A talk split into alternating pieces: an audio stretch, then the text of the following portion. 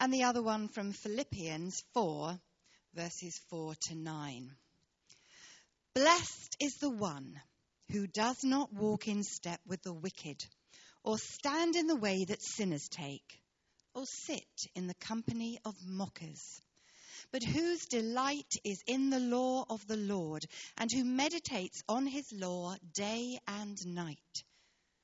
That person is like a tree planted by streams of water which yields its fruit in season, and whose leaf does not wither. Whatever they do prospers. Now to Philippians. Rejoice in the Lord always. I will say it again. Rejoice. Let your gentleness be evident to all. The Lord is near. Do not be anxious about anything. But in every situation, by prayer and petition, with thanksgiving, present your requests to God. And the peace of God, which transcends all understanding, will guard your hearts and your minds in Christ Jesus. Finally, brothers and sisters, whatever is true, whatever is noble, whatever is right, whatever is pure, whatever is lovely, whatever is admirable, if anything is excellent or praiseworthy, think about such things. Whatever you have learnt or received or heard from me or seen in me, put it into practice, and the God of peace will be with you. This is the word of the Lord. Thanks be to God.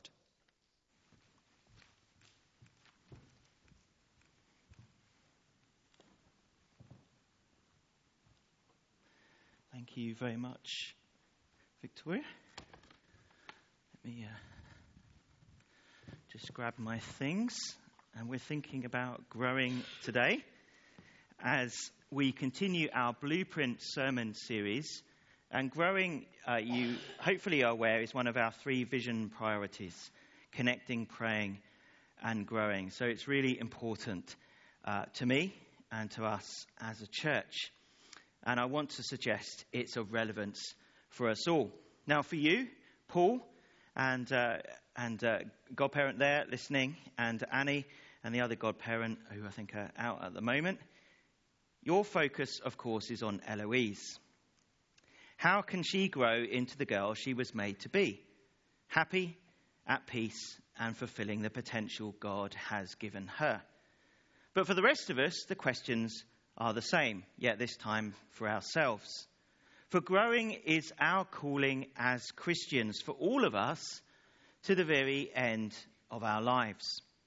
And God wants us too to be happy, at peace, and becoming and being the person that we were made to be by Him. So, this is a sermon on exactly that, incorporating both good mental health and good spiritual health too, yet rooted in the realities of the world we now live in, in which arguably achieving those things has never been harder. For in the smartphone era, we live in a world, don't we, that is often manically busy, at times brutal, as any social media user will know, and in which we are bombarded by such information, so much information, 24 7, that we're often left stressed, anxious, and overwhelmed. So, this topic matters, and I'm going to tackle it in two halves. First, what are the challenges of our current cultural context that make life and growing as Christians so hard? And secondly, what better way does the Bible offer us? Now, let me say too uh, that there will be an opportunity to be prayed for by the prayers for healing team at the end of the service because we certainly need God's help to put this into practice. But let me pray for us all now before um, the sermon continues. Father God, thank you that you call us to grow. which means you give us the help that we need. You are invested in us. Help us to allow you to enable us to flourish. And use these words, these scriptures, to help us know how to live in the particular challenges that we now face in the culture and the context in which we live. Amen. Okay, on with the sermon. And actually, I think I can best sum it up, uh, the cultural moment that we're in, uh, by telling you a little story. I want to describe to you the video that Kate and I were sent by her sister a few weeks ago. Now, the context is that um, she had, uh, her sister had her first child last September. And up to now, he has been immobile, like Eloise. Um, and uh, I'm sure not being able to move uh, was for him frustrating, perhaps for his parents less so. However, the video that we were sent marked uh, that how that had actually dramatically changed. And in this video, I'll just describe it to you uh, as we saw it. Uh, you see uh, young. Um, uh, his name's gone out of my head. It'll come back to me in a minute. How strange. That's really embarrassing. come back to that. Anyway, here he is. Miles, he's called, right? He's sitting, he's sitting there, and suddenly his attention is drawn. And uh, we watch him, and and we, we, can't see what his attention's drawn by, but we see him sort of reaching out. And, um, and as he sort of reaches out, he suddenly sort of falls onto, uh, onto his, uh, into a crawling position um, and, and down in that position. And then yet he, he doesn't quite know what to do. So he, he sort of reaches out a hand, reaches out a leg, reaches out another hand, reaches out another leg, and suddenly realizes that he's on the move. And so off he goes, slowly, hesitantly, but he's getting there, and the video tracks him across the room. And we're all waiting to see what is it he's heading for. Is it one of his toys? Is it a person? Is it a pet? Is it something to eat? And then finally, at the end of the video, we discover as he reaches his irresistible goal his father's mobile phone. A scenario I think every young parent or grandparent or godparent will recognize. It's irresistible to them, isn't it? It's a cute video. But I wonder if it's also symbolic of the place that we've got to culturally at this moment in time in the 2020s. I suspect actually in virtually every part of the world, in which we crave that small piece of electronic equipment without which we feel our life is not complete at whatever moment of the day because we want it with us. We have to have it so that if there's a spare moment, we can fill the void. But of course, this isn't really about phone calls, is it? It's about news and information, online games, entertainment, and of course, electronic communication, whether texts, emails, WhatsApp messages, social media posts, or the like which taken as a whole, we have nearly all become addicted to, using it to fill every spare moment of every day. And the consequences? Well, of course, on one level, they are positive, as we stay in better touch with more people than we did before, at least in electronic superficial form. Social media tells us what more of our friends and family and acquaintances are up to you may or may not welcome that. More people wish us a happy birthday or comment on other happy, or in West Ham's case, often sad events of life. Communicating quickly to multiple numbers of people has never been easier. We're far less likely to get lost or miss each other at a station or in a crowd. And with all the other functions of smartphones, too, we're never short of a camera, a calculator, a torch, or a diary, and can move on from paper tickets or even paper money if we wish. That's the good side. We may even be better informed on virtually any topic about the world about what's going on in the country and beyond. And we can get the information that we need on virtually any topic at any moment that we please. But has it left us happier, more peaceful, more productive, or more attentive to the people and environment around us? I suspect we all know the answer is generally no. And then spiritually, as that's our main focus today, are we closer to God, more sensitive to His promptings and perspectives, and more in tune with His heart? Again, I think I know what the answer much of the time for many people would be. In short, we've become more distracted, often more stressed about what others think of us, with more fis- uh, fear of missing out, FOMO, as younger people know it, less peace, less clarity of thought because of everything that's going around our head, less sensitive to each other's feelings often, and less appreciative of our physical surroundings and actual physical interaction with other human beings. Ask any youth worker or teacher, and they will tell you that the ability of young people to actually talk to each other physically, face to face, has, has dramatically reduced. That's what the online world has brought. And if we're completely honest, given all of that that I've just described, in our heart of hearts, we know that's not the place that we want to be. Now, picture the typical dinner scene in many families these days in which every member is eating whilst, eating, whilst reading their phones. And I think we can see that the balance isn't right. Now, of course, that's fine on occasions, but when it becomes habitual, clearly we're all losing out. And as Christians, it leaves us a pale shadow of what we used to be or would like to be. Our heads and hearts become more divided, cluttered, and confused as the information overload takes its toll. So that's the challenge of life in the 2020s. But not, not for everyone, obviously, and not for any of us all of the time, but for nearly all of us some of the time. This is the challenge that we face. What wisdom, then, does the Bible offer us? How can that balance be restored?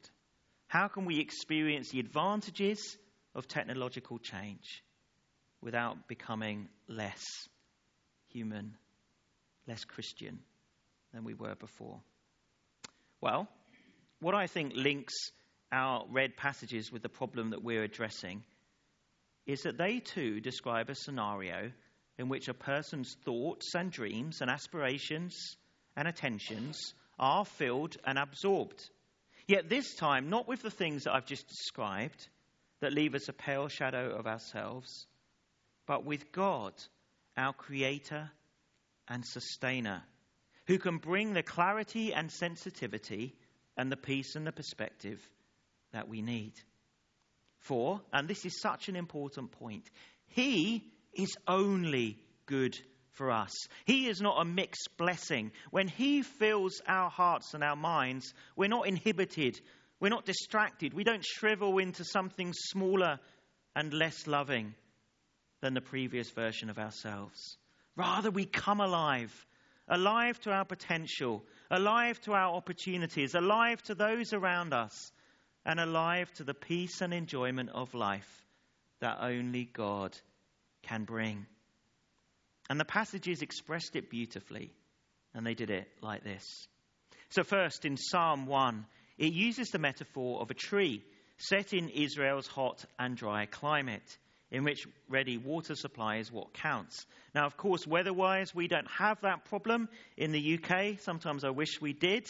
There's no lack of rainfall here. But as a metaphor for living in a spiritually barren environment here in the UK, the psalm definitely works. And actually, the verse that precedes the metaphor seems strangely relevant to our age too. I don't know if you were struck by this.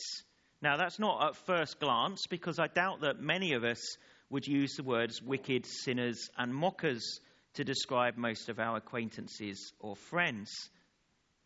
Far from perfect, though, any of us may be. But if we broaden our focus to the character of so much social media and online comment, and the harmful effects of young people and others of online bullying, internet trolls, hate mail posted anonymously, and the like, well, it seems an altogether more fitting description. And sadly, that is the age in which we live. It's the culture we now live in, online at least, even if face to face. Fortunately, it is not quite like that. And the question the psalmist asks of us in the light of this is this Are we being influenced, even poisoned by the cynicism, unpleasantness, judgmentalism, and ultimately self destructive mindset of that culture? Or are we instead culture makers, influencing that culture as standard bearers, as lights in the darkness, offering a better way as spirit led ambassadors of Christ? And if we want to be the latter, which Scripture calls us to be, then it's filling the space in our heads and our hearts with something far healthier and more uplifting and godlier that counts. Something that pushes out the negativity, the cynicism, the self absorption, or the critical spirit that can so easily infect us. And replacing it with all that is good and true and loving and beautiful. The very characteristics of God Himself, which Jesus showed to us every day of His life. Now, Psalm 1 expresses that better way as delighting in the law of the Lord. It's such a powerful verb, isn't it, to delight in something. Now, law there, um, most of you will be aware, refers to the first five books of the Old Testament, the Torah, as Jewish people know it. That was all they had at that time. But of course, we have the whole revelation now of the Bible, including the life, the death, and the resurrection of Jesus and all that it brought much of which, in truth, is a little easier to delight in than the book of Numbers and Leviticus, if you've tried reading them from those first five books. And we can delight in it in many different ways. Of course, through reading it and listening to it read, but also through Christian songs inspired by it, or by Christian podcasts that bring it alive. But less directly, also by looking at Christian artwork or reading Christian books, or watching Christian films or videos, or by doing Christian courses, or joining a life group, or by serving those in need, or simply getting out into the countryside and enjoying God's creation. In short, anything that helps us to delight in God's truth, love, and majesty is for me an outworking of this principle. If it feeds us, and encourages us, that's great. It's all part of tapping into the living water that is the Holy Spirit's work in our lives, God's word in action in the broadest sense. So, however you're wired, and we're all wired differently, aren't we? However you're wired, find what works for you to feed you spiritually and embrace it, and then enjoy seeing its impact for good on your life. Impact expressed in that psalm, in that picture of the leaves that don't wither, and a tree that in season bears good fruit. A picture of health and vitality, strength and longevity. It's God in our lives, inspiring and encouraging us, shaping and using us. And what about Philippians 4? Well, it may perhaps mischievously have been given to the Prime Minister to read last week, but it's also one of the most powerful and practical passages on how to grow in faith. And it builds on what we've just heard from Psalm 1. It starts by calling us to count our blessings rather than our challenges and frustrations. That's surely the thrust of rejoice in the Lord always. I will say it again, rejoice. It's saying, remember how much God has done for you not least through the sacrifice of Jesus on the cross. And remember the blessings it has brought. Remember all he has given you, all of the joys, all of the resources, all of the opportunities, all of the people. And then it says, turn that rejoicing into prayer, remembering that God is near. He's watching over us, ready to listen and respond.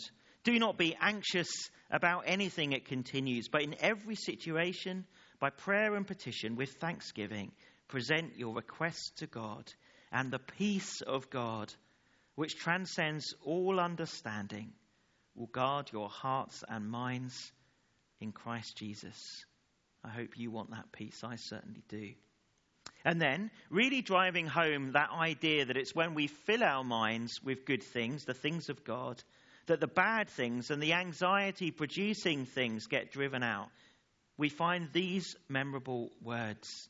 Finally, brothers and sisters, whatever is true, whatever is noble, whatever is right, whatever is pure, whatever is lovely, whatever is admirable, if anything is excellent and praiseworthy, think about such things.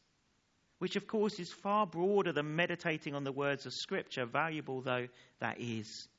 For as we've already concluded, anything that encourages, equips, inspires us spiritually or morally is good for us and to be embraced wherever we find it in church, in the Christian community, or beyond.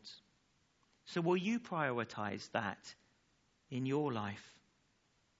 Will you build it into your routine, making sure those good things are filling your mind, your thoughts, influencing your heart?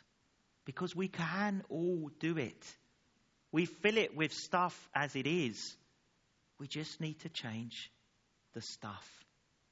Every one of us can do it.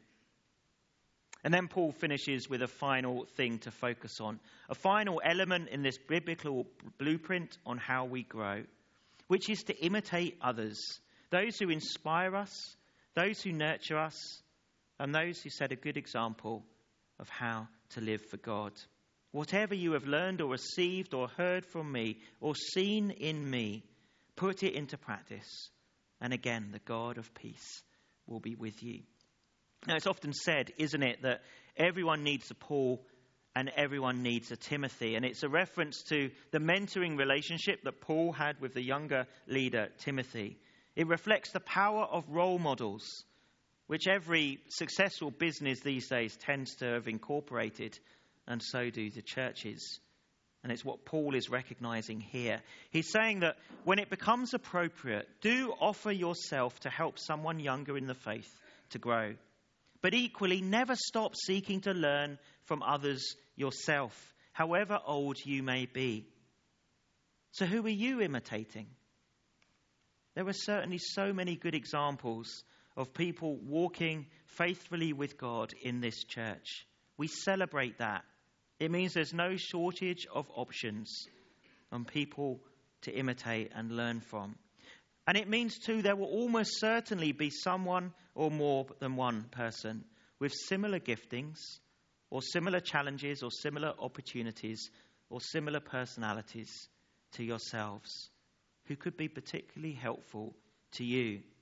Yet, whatever you're looking for, if you'd like a mentor but don't have someone to approach, please, please do talk to me, talk to Liz, who leads our Growing Disciples ministry, talk to Sophie or any of the other ministry leaders or members of staff, and we can come back to you with a suggestion.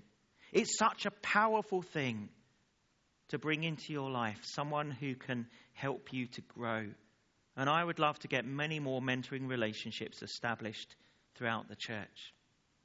And at the same time, particularly if you're a more mature Christian, if you'd like to offer to be a mentor or help someone younger in the faith, uh, please again let us know and we can set you up with someone. It could be such a great opportunity to pass on the things God has taught you through your life, and a great privilege and encouragement too. I need to finish. So let me do it with another story. Last week, uh, myself and my family, we went up to Edinburgh to stay with the McGowan family that some of you will remember. They were here until about two years ago. We had a wonderful time. But um, on the way, uh, the children, as they inevitably do, decided after you know two or three hours it might be fun to go for a walk on the train. Uh, so they decided they wanted to go to the toilet. Whether they actually needed to, I don't know. Um, but not being so confident in how to work the uh, the system in these modern toilets, they asked me to go with them. So I went with Harry, and um, he went into the toilet. Said, "I'm not going to lock the door. You stay outside and just um, make sure no one opens it or comes in." He goes in there, and I suddenly panic. Why did I panic? I hadn't brought my phone. I'd left it on the table in the carriage. And I was thinking, what am I going to do? You know, you could be in the toilet for ages. and then I felt God saying to me, just stop and look out the window. I looked out the window just as the East Coast Main Line was going by the coast just north of Newcastle, around Berwick and into Scotland. It's one of the most beautiful parts um, of the British rail network. And I felt that God was saying to me, This is what happens when you stop. This is what happens when you lay down and leave behind for a period of time that which distracts you and turn your eyes to the beauty around you.